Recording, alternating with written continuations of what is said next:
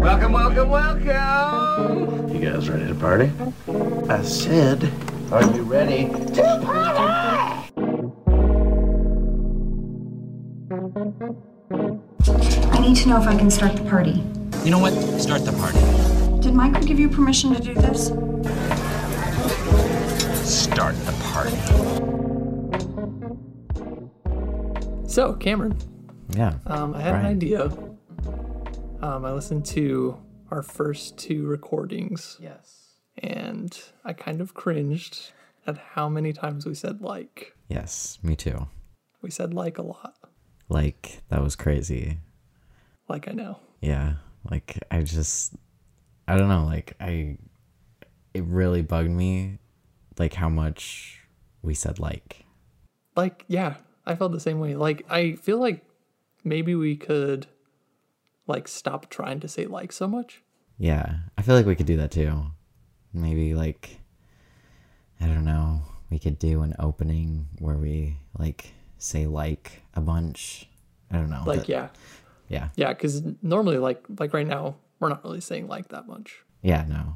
Uh, maybe we've said it two times total. Yeah, but that's like when it's necessary to say like cuz like yeah. Exactly. Yeah. Like, yeah. Yeah. I I don't know. I haven't watched these in like 2 weeks. So I know. Yeah, I had to watch them again today because I was thinking of doing that, but even then, I still, I was kind of half concentrating on them. yeah, I don't know. That's kind of how you watch The Office. It's so. true. it's a great background show. Uh-huh. Yeah.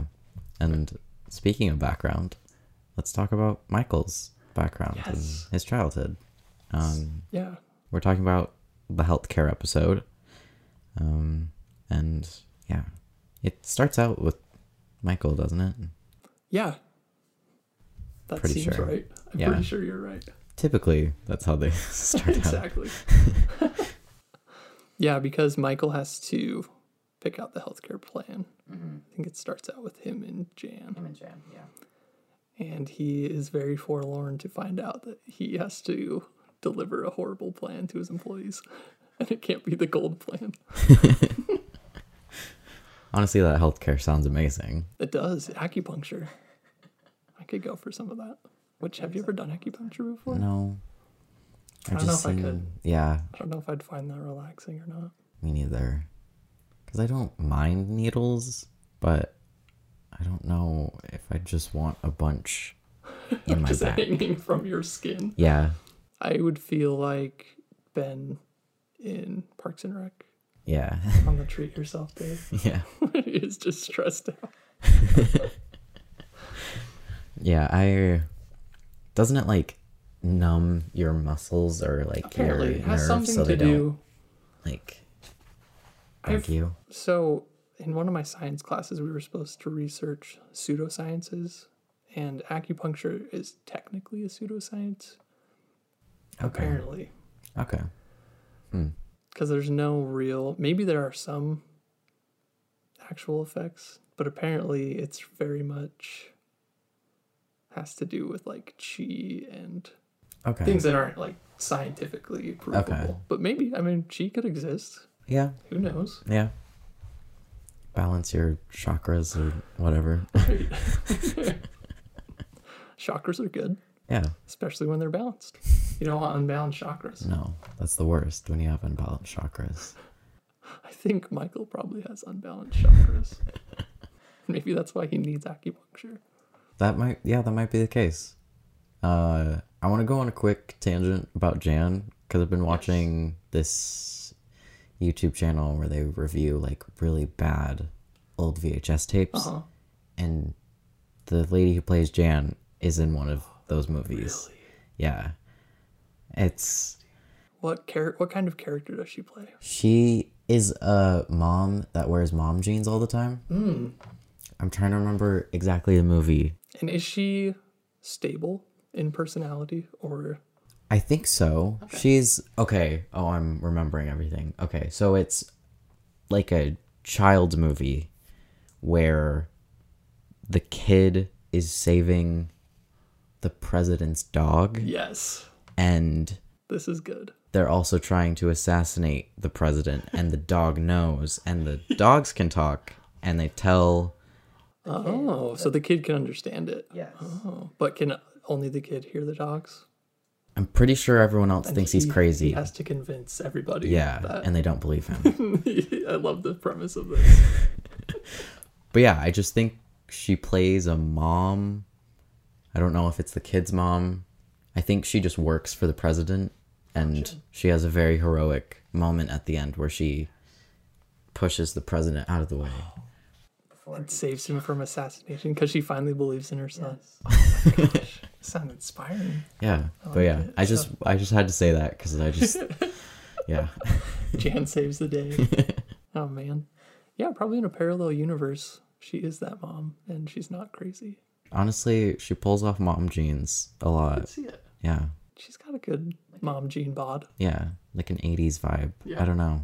She just has that. But I just had to say that. Yeah. Uh, because it opens with her and Michael, and she saved the president, which I think Right. needs to be awarded. It does. Yeah. It needs to be mentioned. It's not something you want to neglect. Yeah. The president definitely has good health care. He has the gold plan. Yeah. Or maybe there's a secret like presidential plan. Probably. Yeah. I feel like your whole president plan is just in your house, like the White House. Yeah. You don't have to leave. You don't have to go anywhere. Yeah. Your doctor's office is there. Probably. There's a lot of rooms in that building. I really hope that's the case. I think it should be that way. Yeah. I mean, come on, you're president. this is America. so, anyways, Yeah. Um, yes, Yes. healthcare and Michael's backstory. so, I sort of had a, I guess I wouldn't call it so much as a, an epiphany, but maybe some more empathy for An epiphany. An epiphany, yes. yes, that's exactly it. Nice. Okay. Just about Michael's background. Okay. Because a few weeks ago, we were talking about how Michael grew up most likely an only child mm-hmm. and with mainly just his mother. Yes. And I feel like I haven't given that enough weight in his character backstory. Yeah, you're right. in shaping who he is. Mm-hmm. Because in this episode, he really just wants to come off as the good guy. Yeah. And I feel like he's really trying to show everyone else in the office that he isn't the bad guy in the situation. Yeah. As I'm sure a lot of people have been, like that his mom has dated, mm-hmm. or that one guy. I need to figure out his name. I always forget it. I feel like it's The guy who took him to like baseball games and stuff. maybe it's a different one. It's one that he doesn't like, and it's when he was Okay. he was the ring bearer for their wedding. Right. I'm thinking of when he's having a therapy session with Toby. He's talking about some guy that like took him. But he didn't like him. I think he Maybe he did. May- I can't remember. But yeah. Um yeah, I never really thought about that. Anyways, yeah. So I feel like Michael is constantly scared that he's going to come off as the bad stepdad. Mm. And in his own life, he's had so much of that. So anything he can do to avoid it, he'll do. And so in this episode, whenever he has to deliver bad news, I bet he associates that so much with those kind of figures in his life, those kind of father figures, that he's willing to do anything to shift that responsibility. It also reminds me of how he feels about his old boss Yeah, cuz that's true. I didn't think about that. he always talks about him in a negative light where he's saying I don't know. I remember just him talking about how his boss always made them stay on track and stuff like that. Um but yeah. I feel like that's another person that he avoids being because they're very authoritative Right. and not And don't want to have any kind of fun or be cool. Yeah. He's very concerned about his cool image. Yeah. But that's a good point too, is that his former boss, probably while he was an employee mm. in the branch, he probably despised a lot of things that his boss did. Yeah. And so it's like when, when I'm the boss, I'm gonna make sure to do the opposite of that. Mm-hmm. So I can see that. Yeah. I wonder how long it took him to want to reach that goal of becoming boss. Because I can't remember what episode it is, but I remember him talking to Jim once about how he thought he was going to be out of. That's true. He was like, I, I said the same thing. Yeah. Hmm. Yeah, did it did it ever really cross his mind to be a goal? Yeah. I'm not sure. Because it seems, seems like he's very infatuated with sales and he always yearns for those days. Yeah, any sales days. Uh huh. Even though now he loves his manager privileges, but right. just being out on the field and joking around with the clusters. Right. and- With Todd Packer. yeah. Yeah, I wonder if he was just sitting there one day and he looked up and he didn't recognize anybody. And then they asked him if he wanted to interview for manager position. and he didn't even it didn't even cross his mind. But he was like, Yeah, I could be manager. That's so sad to think about. He like just looks up one day that had and to happen. Yeah. Like Todd Packer left to go do like traveling, Traveling. sales. uh huh. And then yeah, he just looked He up just didn't have any. and he saw Toby.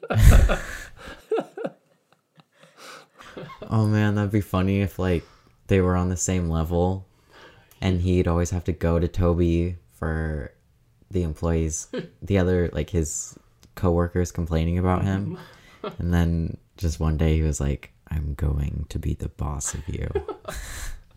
yeah, when did Toby step into the picture? I don't know. That's a good. uh, Like, was Michael still an employee when Toby was working there?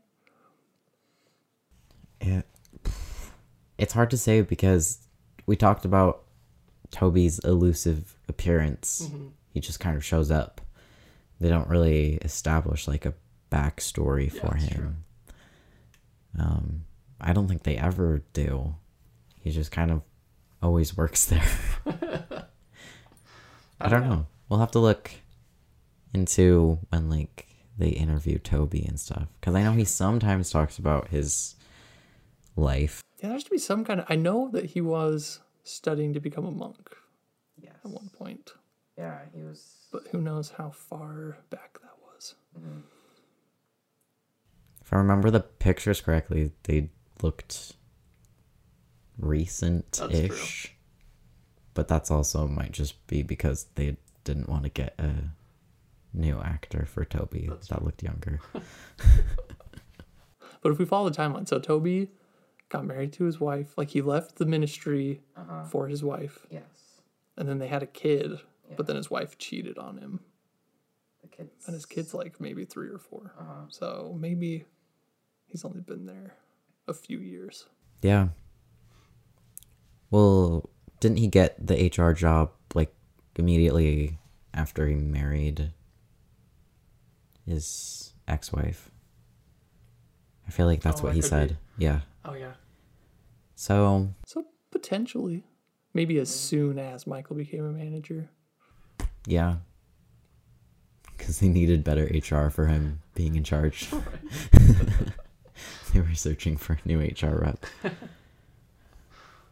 Anyways, Yeah.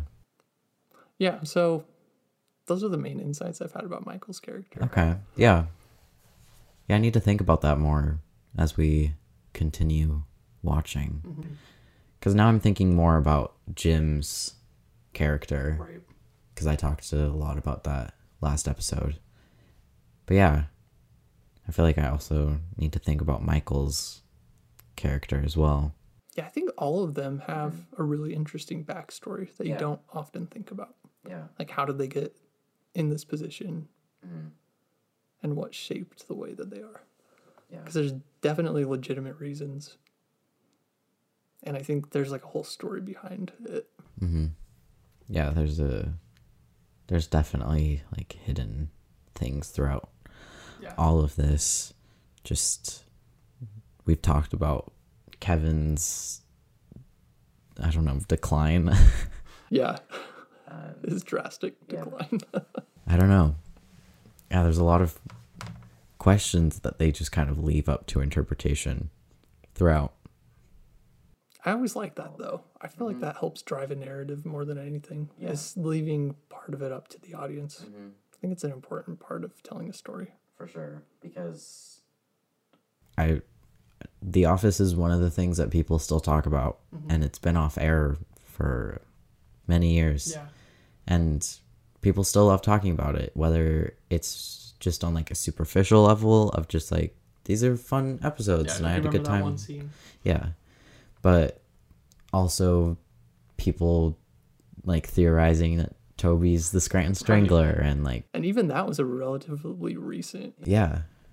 um, theory, way after the show had ended. yeah Because I don't remember hearing that when the Scranton Strangler episodes were out. Yeah Yeah, there's something about, and I think we'll uncover it more as we keep recording, but there's something fundamentally appealing yeah about the show that feels very human. And you can't really define it. No. I don't know. But Yeah. Because a lot of Definitely there. people that I've talked to who have said, "Oh, I don't like The Office. It's not Mm-hmm. very funny," or "I've found it boring."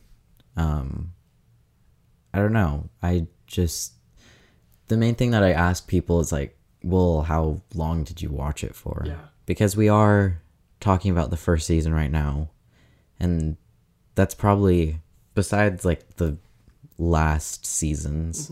It's probably like one of the weakest seasons I could see that. just because it's I don't know, they haven't established exactly who these characters are yet and they're still getting into you know how they all operate and Still kind of trying to find their footing. yeah, the storylines they want to talk about and yeah. I think that's valid.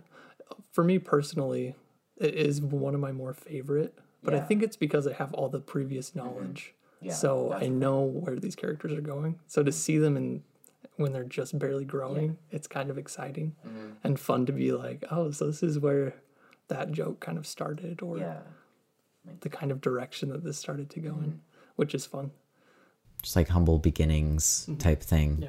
Yeah, I definitely agree with that. Just thinking from an outsider's perspective Yeah, of if you were like just you've starting out the never seen it before and Could be kind of boring. watching it these days where TV shows immediately are very jumpy and Yeah. just like they know what they're trying to be. Mm-hmm. It's very jarring to see lesser quality and Yeah, you kind of just get dropped in this situation Uh-huh. and environment, but there's not really a driving narrative. yeah there's not a lot Like there are stories, but it's not not anything that'd be like, whoa, I need to see the next episode to find out what happens. yeah Or because that's a main drive for a lot of shows. Like you think of, I don't know, a lot of shows these days are semi thriller because they want that drive to just like hook you farther and farther into like, well, I have to binge like Right. the whole season because I need because they just left me with a cliff ending, and that's true. Yeah. I wonder, how do you feel about that? Is that kind of a cheat in some ways to just rely on those kind of tactics? Like Um, it is appealing, and mm-hmm. I definitely can be effective. yeah But I don't know. I I feel like it's important sometimes. Um we've talked about Breaking Bad before. And I think that's a very effective way do that effective. of leaving you wanting more. Um but it's also I don't know. It depends on like where you are in the season of Breaking Bad That's true. to like um when you want to like stop watching and then continue the next day or whenever you're going to continue. But I don't know. The thing is with like Breaking Bad, they're setting up this cliff ending from the beginning. And sometimes they tie a cliff ending from the very first episode to the finale. Mm-hmm. So it's a very neat bow. But a lot of other shows are it feels like the last 10 minutes is suddenly a ramp up. Yeah, in an effort to get you to watch the next episode. Yeah.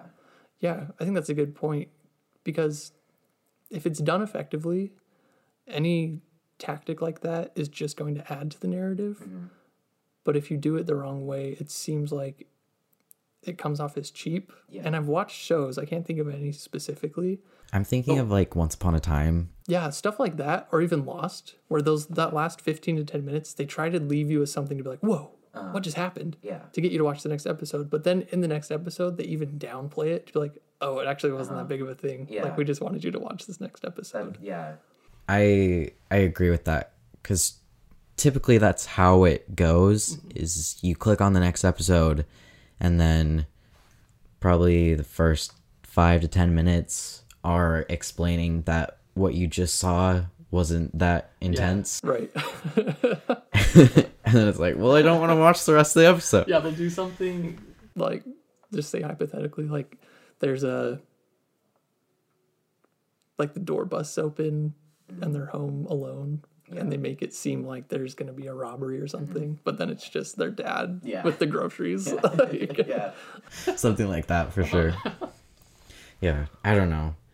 I think the another great thing about The Office is it kind of has that Bob Ross effect where you can play it in the background and it's just kind of this soothing it is comforting. experience. I've heard a lot of people say that they click on an episode of The Office and then go to bed. Yeah, that is like one of the main shows, partly because I've seen it so much, but partly because of that sort of sound aesthetic Yeah. that I can fall asleep to. Because there's like the ringing phones, and Yeah. they usually talk kind of quiet. Uh huh. Yeah, Yeah, it might be like a ASMR type thing because a lot of ASMR sounds are like keyboards typing and quiet tones Yeah. and like yeah, just like an office vibe to it. it's interesting. Yeah. So I don't know. That might be a, I can see a big driving Yeah. Hmm. force for people. Um yeah, it's interesting to think about that a lot of shows that are considered more mundane aren't big like I don't know, they don't get picked up a lot and like been drawn out for so long That's true.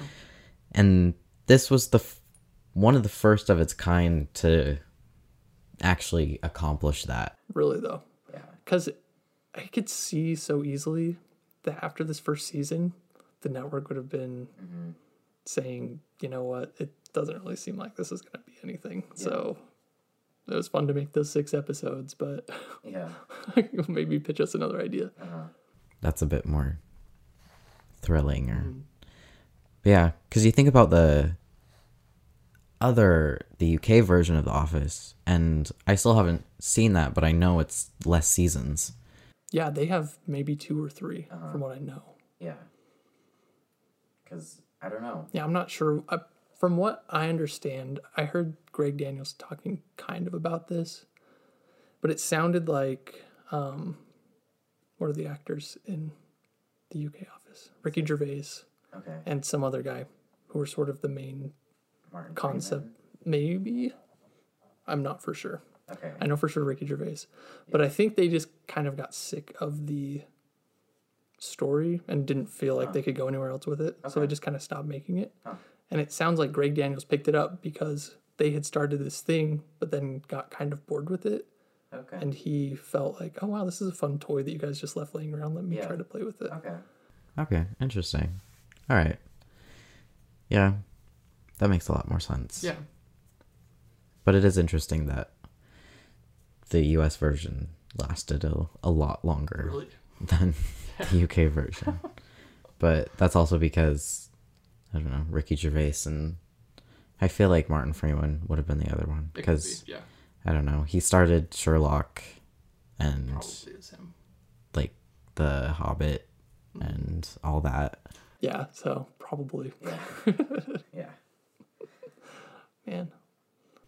But yeah, um, trying to think of anything else with Michael. I wrote down like he puts himself on a pedestal, and we've kind of brushed over that. Mm-hmm. Um, but just furthering the points that we've talked about in previous episodes of like I am god tier type uh-huh. personality, but also very self doubting of himself. Like at the same time, It's an interesting juxtaposition in his Yeah. character because he has a lot of overconfidence, mm-hmm. but also self consciousness, Yeah.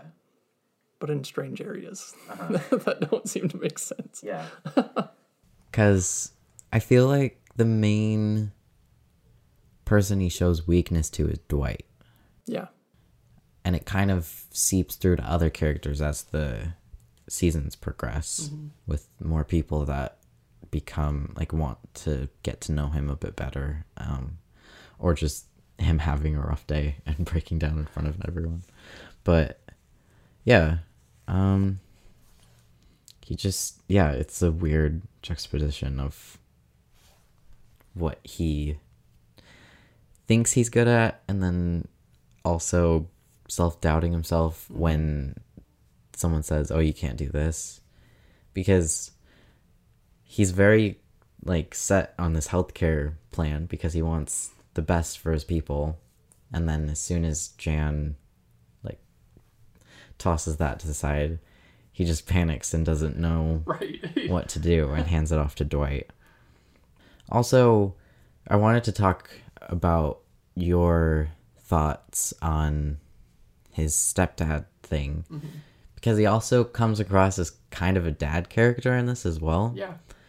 Especially like towards the end where he keeps promising this big oh, surprise. It's true. And it feels very like a dad telling his kids like, "Oh, we're we're going to go to McDonald's like after this or we'll do something after it. yeah. Um and i also wonder if because he has um called his employees like his children before in episodes. And i'm just wondering if he's kind of filling in the shoes of a dad he never had to these employees. Yeah. even though they range in ages, he still views them as like, I'm the authority here, and I want to make sure mm-hmm. that all of you are okay and all of you are my friends, which also ties into an episode when he's younger talking about all the kids he wants to have because he'll have a hundred friends. So it kind of feels like that complex is seeping into his employees, mm-hmm. where you're all like, I'm your father, and you're my children, and my children are my friends, so you're my friend. yeah, there's a weird uh-huh. equation going on in his head. Yeah.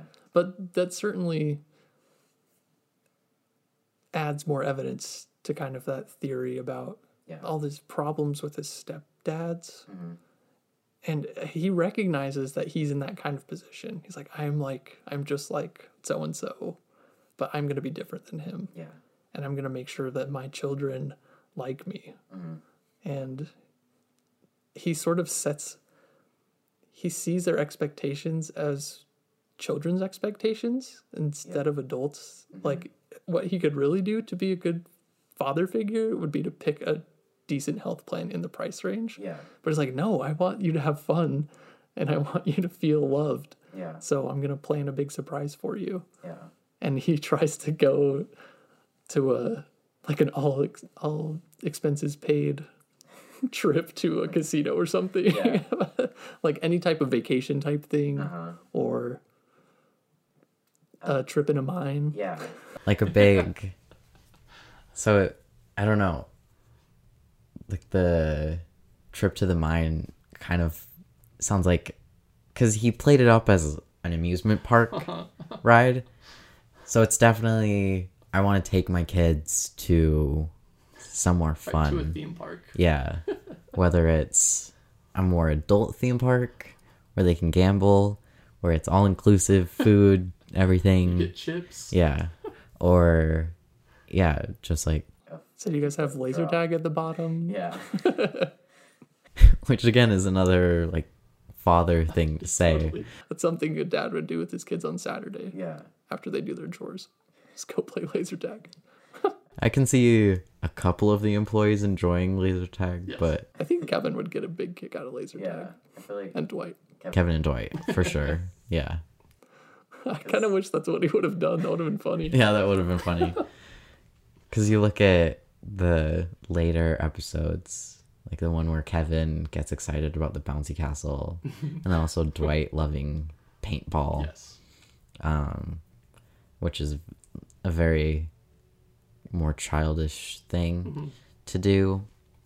Um, and yeah, they're definitely the children of the office, Yeah. I would say. And that's how Michael views them. Yeah. And yeah, I feel like he kind of I don't want to say like favors them, but I feel like they definitely have like a special place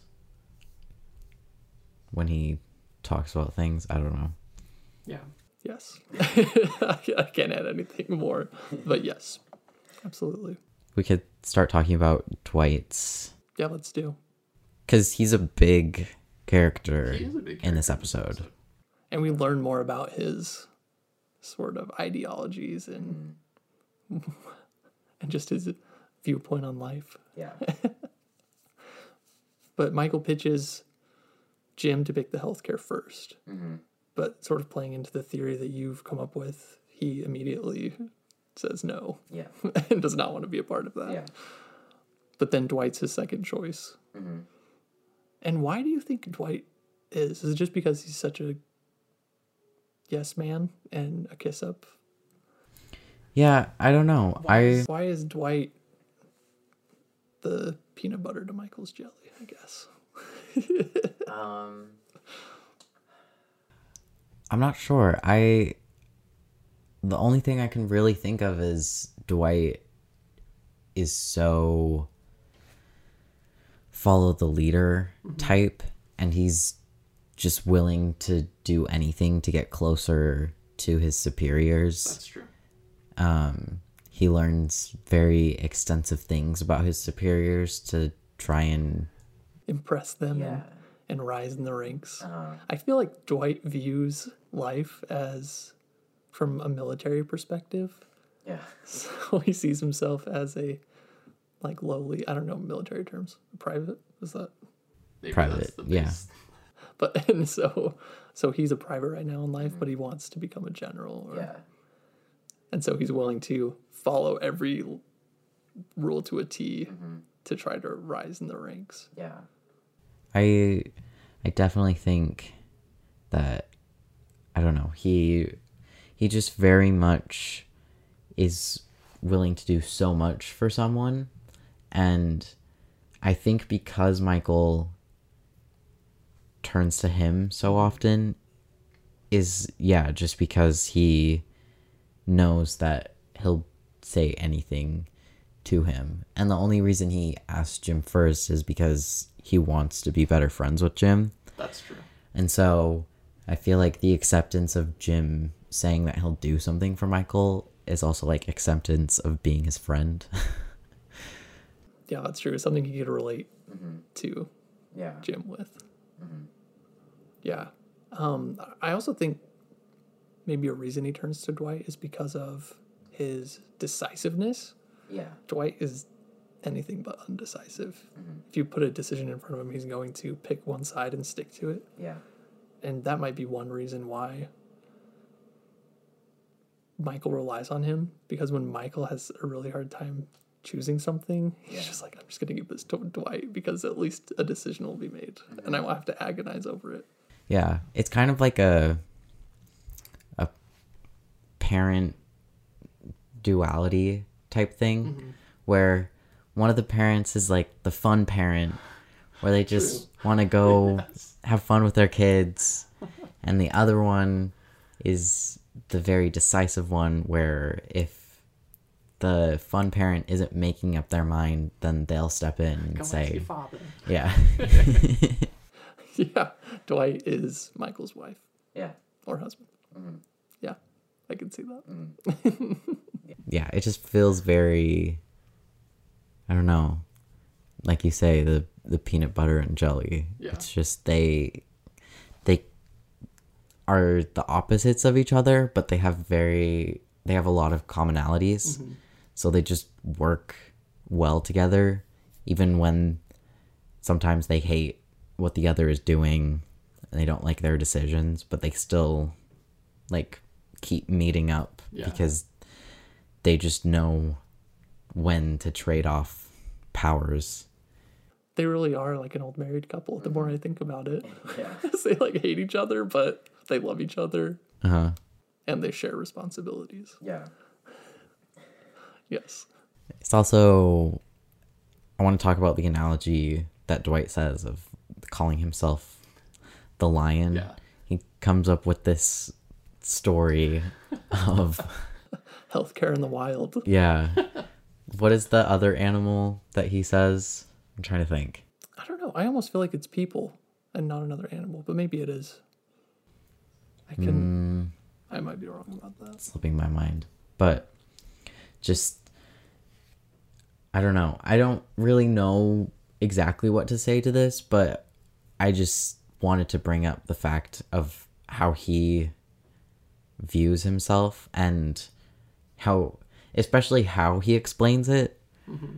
where he's just talking about a story and then he's like But I'm the but I'm the lion yeah. and that's that's me. I'm the the power in the situation that I just came up with. Mm-hmm.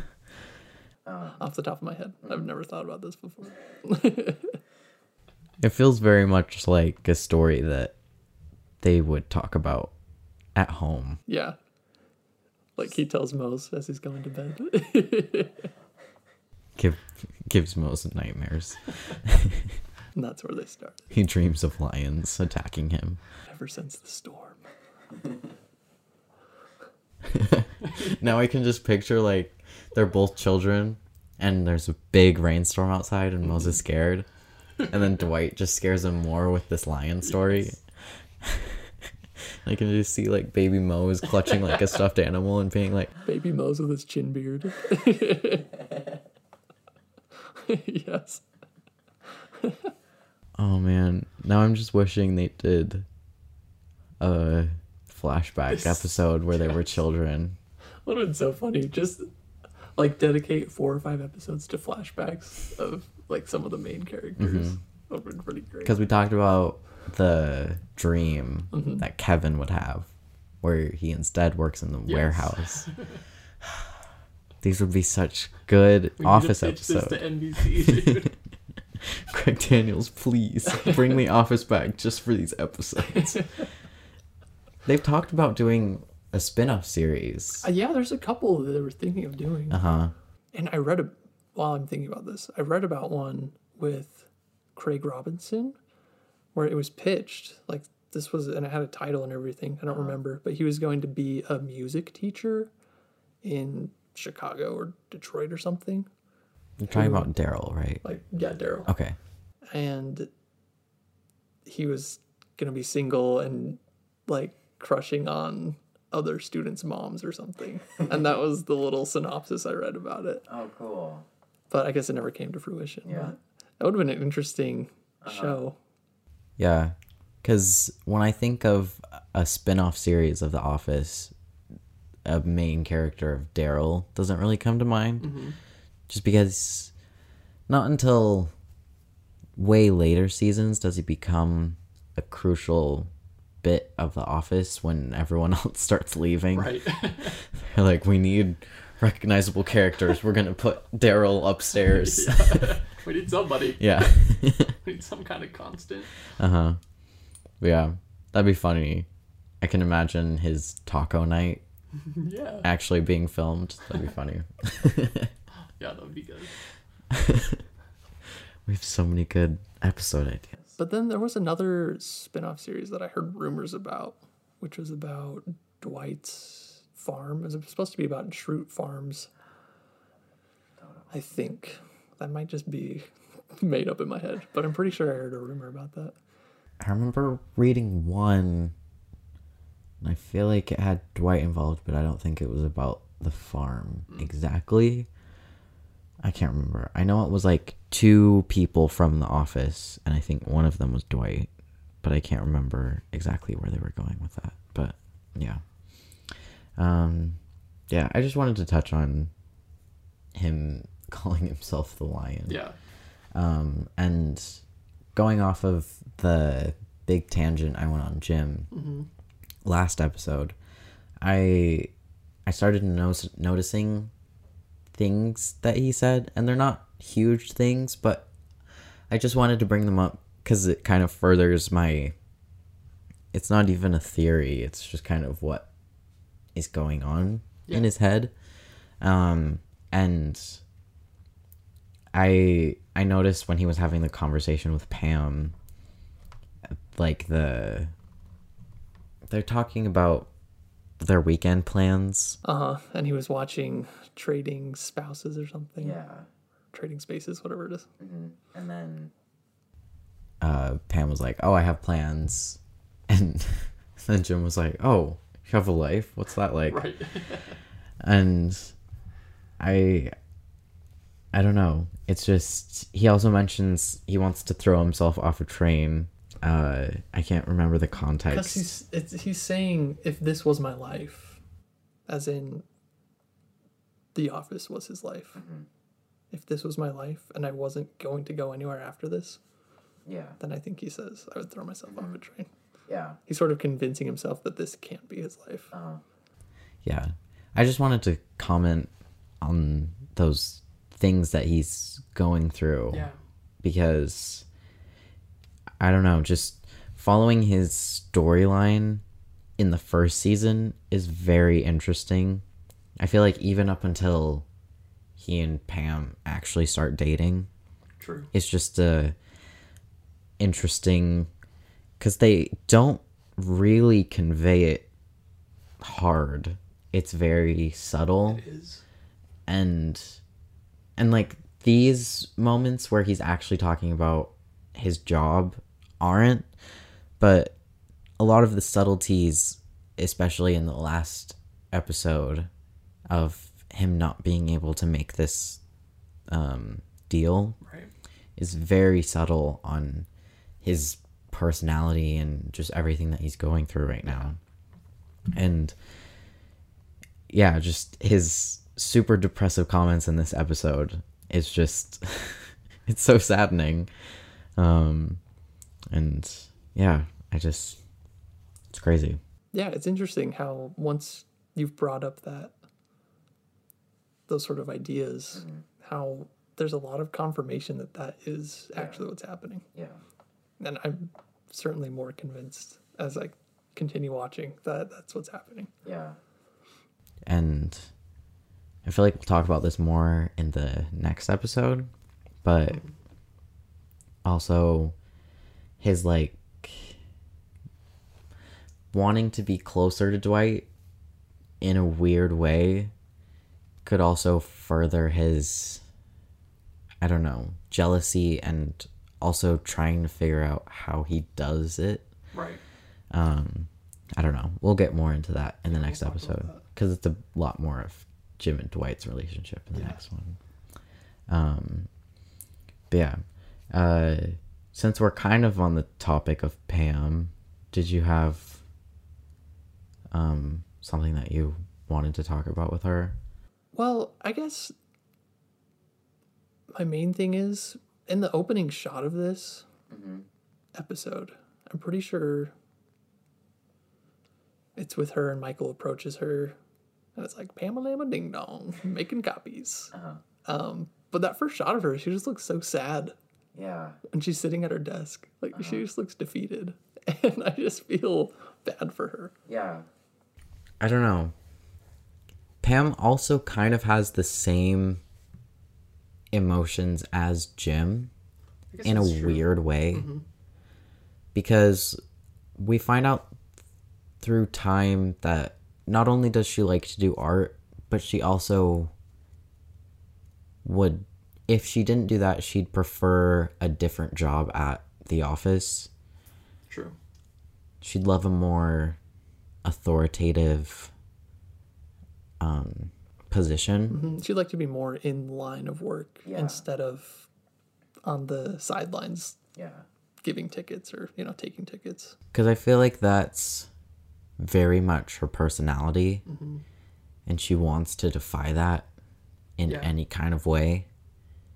Yeah, I think that's a big driver for her characters. Anytime she can prove that she's capable of hard work, I think that really motivates her and Yeah.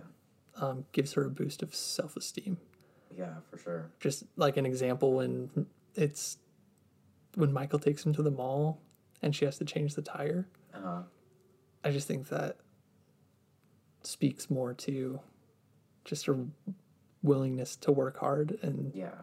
show that she knows how to do more than answer the phones. Yeah, definitely. Also, another example is Beach Day True. when she's the only one that does a fire walk.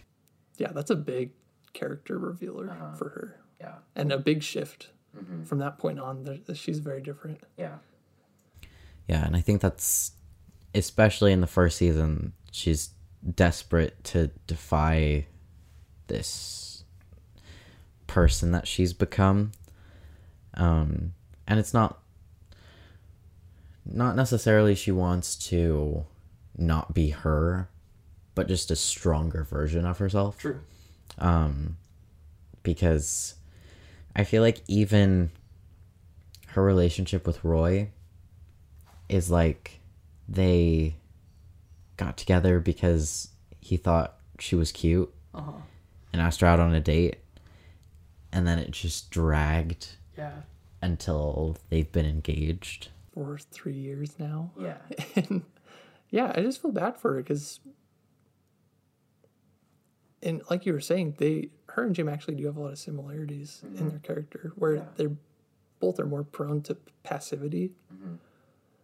and I think there's not there hasn't been a huge reason for her to leave Roy because he's been a decent guy and mm-hmm. he's funny, Yeah. but she's not really happy. Yeah. And it, yeah, it's just it's just started to drag on towards it's become this huge thing, Mm-hmm. and maybe she's looked back and realized how much time's gone by. Yeah. Because I'm thinking of that episode where they're talking about bad first dates. And even her first date with Roy wasn't good. yeah, and yet i don't know i kind of relate to this um personality trait where i'm a single person who the only like if someone gives me attention i start talking to them. Yeah, and even though the only way that I actually would pursue anything is if I already have feelings. Like I feel like I have to have feelings first. Yeah, because if they have feelings first then I get tense, especially if it's someone that I I don't know, I just never thought of that way. Mm-hmm. And it becomes I don't know, I end up still talking to people who give me like more attention just because they're there yeah, and I don't know. It I definitely wouldn't end up in a relationship with them and then be engaged to them, but I still have like those tendencies of even if I didn't have a good time when I hung out with them, I'd still pursue even if like if they still show want for me after that first time then i'm like well okay. And i don't know i just i really relate to those emotions that she's having because i feel like she wouldn't i don't know just a lot of people would never give her like a second glance. Because she has that moment in time where she's trying to date people true. and she doesn't have feelings for them first. And it is a really awkward date where she's trying to get to know them but it's not clicking right and i don't know it just and it makes me think this is getting way into the future where there's that really dumb Halloween episode where the handsome traveling salesman Oh, yeah. comes. And it's weird. Did they say that Pam asked him out or I can't remember that whole Um, Cuz if he approached her then it makes more sense, but again, it's just it's the plot for that is so bizarre because her I know like they kind of threw it in, but I don't know. It just doesn't make sense to a lot of her personality, yeah, that's true. especially after that other date that she had with like the comic. I feel like she just would focus on herself, but I don't know, maybe it was a moment of weakness like in her life. Um I don't know. I'm just I'm starting to think as I'm more about thinking that. about, it, I think he might have asked her out, but then he didn't call back uh-huh. for a second or third date or something. Yeah. Um, Which kind of matches with her character Uh-huh. because she's waiting for someone else to Yeah. make the move. Yeah, that definitely does. And as you were talking earlier,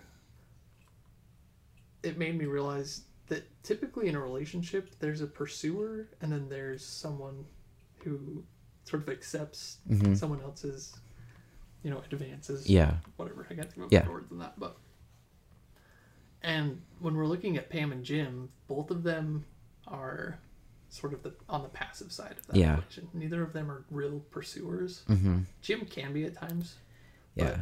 his default is to sort of wait for something to come to him. Mm-hmm. And I think that's part of why it takes so long for anything to happen between them Yeah, I agree. because neither of them are They're very passive. to Yeah. step up and say, "Hey, Uh-huh. Especially when it's something someone that they actually have feelings for yeah," 'Cause it makes because ten times scarier. yeah. Cuz you think of Jim's first relationship with Amy, is that her name? The redhead Yes, with the purses? I think so. I could be wrong. But anyways, Mm-hmm. he pursues her That's true. and I think it's mostly well first of all they compare her to Pam Yeah, and then I think it's because I don't know, he just has the chance to. yeah, and part of it I feel like is part of the driving reason might be because Roy was saying like if I was if I was single, if I wasn't dating Pam, I'd be all over that. Yeah. and he sort of accuses Jim of being gay. Um, and so Yeah. I don't know. But then you think of Karen and I feel like she's the pursuer in that situation. Because you see her catching feelings. And she makes majority of the sacrifices Yes. in that relationship. Yeah. We'll have check-in time with Kevin. Yeah. Um I can't remember exactly what he does in this episode. So the one thing that I that sort of gives a glimpse to more of his dopey side is when Jim locks Dwight in the office and he's or no, not it's when Michael is staying in his office and everyone's waiting for him to come out so they can confront him about the Oh, yeah, healthcare yeah, yeah, yeah. about the healthcare and he's saying like do you think he's gonna stay in there forever? And Kevin's says, Got it from What? Yeah. to go to the bathroom. And he's- so he definitely has potty humor Uh-huh. and sort of um, not sophisticated Yeah. humor, I don't know. I feel like but that still. that's a driving thing of his personality in general though because this is still when he's semi-normal Right. is Michael's birthday episode and you know Pam and Jim are getting presents for him Right. and they get like 69 cup of noodles and all that. So I don't know. I feel like he has that dopey personality where he just is very immature. But I wonder if that's also because he did apply for the warehouse Right. and the warehouse is definitely more I don't want to say risque, but they just have more of that humor. Yeah. I feel like. Um, and it's not like the office upstairs is any better, Yeah. but I'm just thinking like he always sets the thermostat to 69 and mm-hmm. in the office no one would really laugh at that. Yeah. But in the warehouse I feel like they would, like, fist bump him or funny. something. Yeah. Yeah. they would think that was hilarious. Yeah. So I don't know if it just stems from that's his kind of personality where he would fit in a bit more of like a rough and tough situation mm-hmm. And it just doesn't match exactly with everyone else's because I feel like when they do show the warehouse workers they have that kind of mentality. Yeah, Obviously it's not as pronounced as Kevin's, but it's definitely in like the same range, I feel like. Yeah. Cuz you think of the Jamaica episode with Jan, the the picture of mm-hmm. Jan and they like print out a big poster of it Right, and it and then. Kevin takes it home. So they kind of have that I don't know, same characteristics Mm-hmm. of Kevin if he were in the warehouse, he would support the printing of it and he is the one that takes it home. Yeah. So yeah, I don't know. I I feel like in the beginning it's just more of who he is rather than a sign of him declining. Cuz I feel like that's just who he is at the beginning. Um And it's true. It seems like as time goes on, they begin not only relying on that side of him, but amplifying it and transforming it into something that is sort of against his character, or I guess completely against his character. Speaking of the accountant clump, I just wanted to talk about the prank that Jim does on Dwight. And it's not like a huge comment on her character, mm-hmm. but I just found it interesting how she was laughing with everyone else that Dwight was the one being terrorized, Oh, which clearly shows that they didn't like they weren't together at the time Yeah. and there wasn't really like feelings that's true. like she was very much that. like on the side of everyone else didn't which i notice that. found very it's just odd to see her in that Mm-hmm. character because she was like having a fun time with everyone else and i was like this isn't angela martin um yeah i just found that i'm trying to think the prank that jim does on dwight Well, there's the one where they have to fill out all their health problems. Yeah. Is that what it is? Yes. And It's when he's there's like all these made up. yeah it's when he's listing them off Uh-huh. in front of everyone not in the conference room but just in front of the office like she's laughing with them which makes me think that she notice that. also wrote down like fake diseases and stuff Oh yeah, maybe she did. because we know that she does have a comedy side to her Mm-hmm. i'm thinking of the the episode where they're filling out like comic Oh yeah, things for gabe and she's that's true. she's the joke that wins Yeah, she has sort of a hidden Uh-huh. um, joke side inside of her. Yeah. But yeah i just wanted to comment on that because it's just interesting seeing angela in a light where she's with the group and she's a having a really fun time with the group. Yeah, that's weird. uh-huh. Because you think of in any if this happened in a later season she would be on the side of dwight and be like i feel like she'd say oh i never get sick either Right. like everyone's being a bunch of babies and she might only list off a healthcare to help her cats out True. Um, Does it have vet benefits? Something like that. but it's interesting that it was placed in the first ep- season and uh, they just didn't establish their relationship yet and not really angela's character yet either and so i don't know it's just it's very insightful to see her in a light like that before she starts dating dwight Yeah, that's a good thing to point out. I didn't notice that. Uh-huh. Huh. Yeah. Yeah, she's It's- another one I want to keep my eye on more as Angela? time goes on. Yeah, because I feel like there's sort of hidden things about her that I haven't picked up on. Yeah, I want to yeah, I feel like we need to pinpoint exactly what's going on through her mind. Yeah. Because there's not like a big mental health thing mm-hmm. going on with her. At least not until I want to say when she gets a divorce. Yeah. That's about the only part where we see a real breakdown from her. Yeah. Um, and kind of when her cat dies. That's true. But I don't know. That's more just anger Yeah.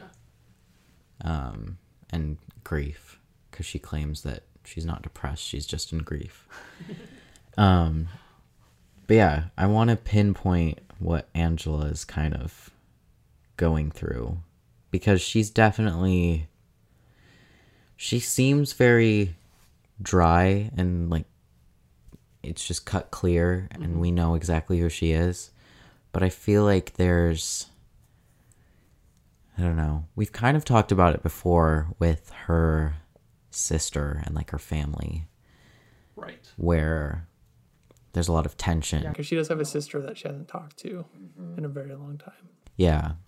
But I feel like there's more to uncover there. Yeah.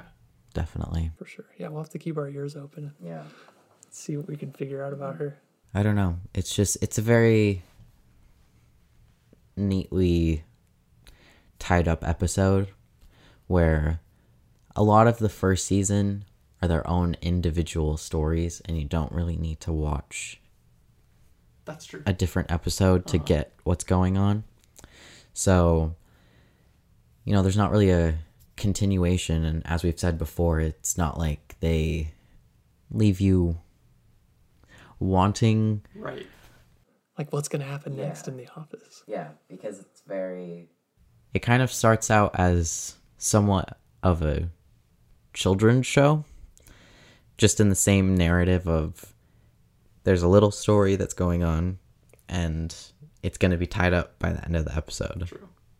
um, just in that respect. And yeah, it's just it's just neatly tied up at the end of this episode where just they decide to go with a healthcare that you know they could have decided way later. or earlier. And I also feel really bad for them. I know. Because if Michael would have picked something out, it would have been at least he could have just done the best of the lowest. I would have I would have just asked Jan what her suggestion is Yeah. because she would have just given them an honest opinion. So true. but Michael just didn't ask and panicked. So they have crappy healthcare coverage. yeah. It's all because of Dwight and Michael. Mostly Michael for giving Dwight the option to do that. and his personal workspace. Yeah. I love Dwight's little glance that he gives the camera after he and Michael are like negotiating if it's an office or a temporary workspace. Yeah, I love that entire dialogue throughout so the good. episode. yeah, just all the, especially um, Jim's canoodling with when he and Pam come in to complain about his new healthcare plan. Yes. and just the whole dialogue between them of like so it's a workplace like it's a workspace i thought it was yeah Yeah, that is pretty good. all right well i think that is gonna wrap up yeah, I think that wraps it up pretty the good. end of the episode for healthcare Nice man. and yeah we'll just we'll see you later Yeah. and what's Dude. oh did you hear that I did hear that. I, thought it sounded like a branch snap. We're home alone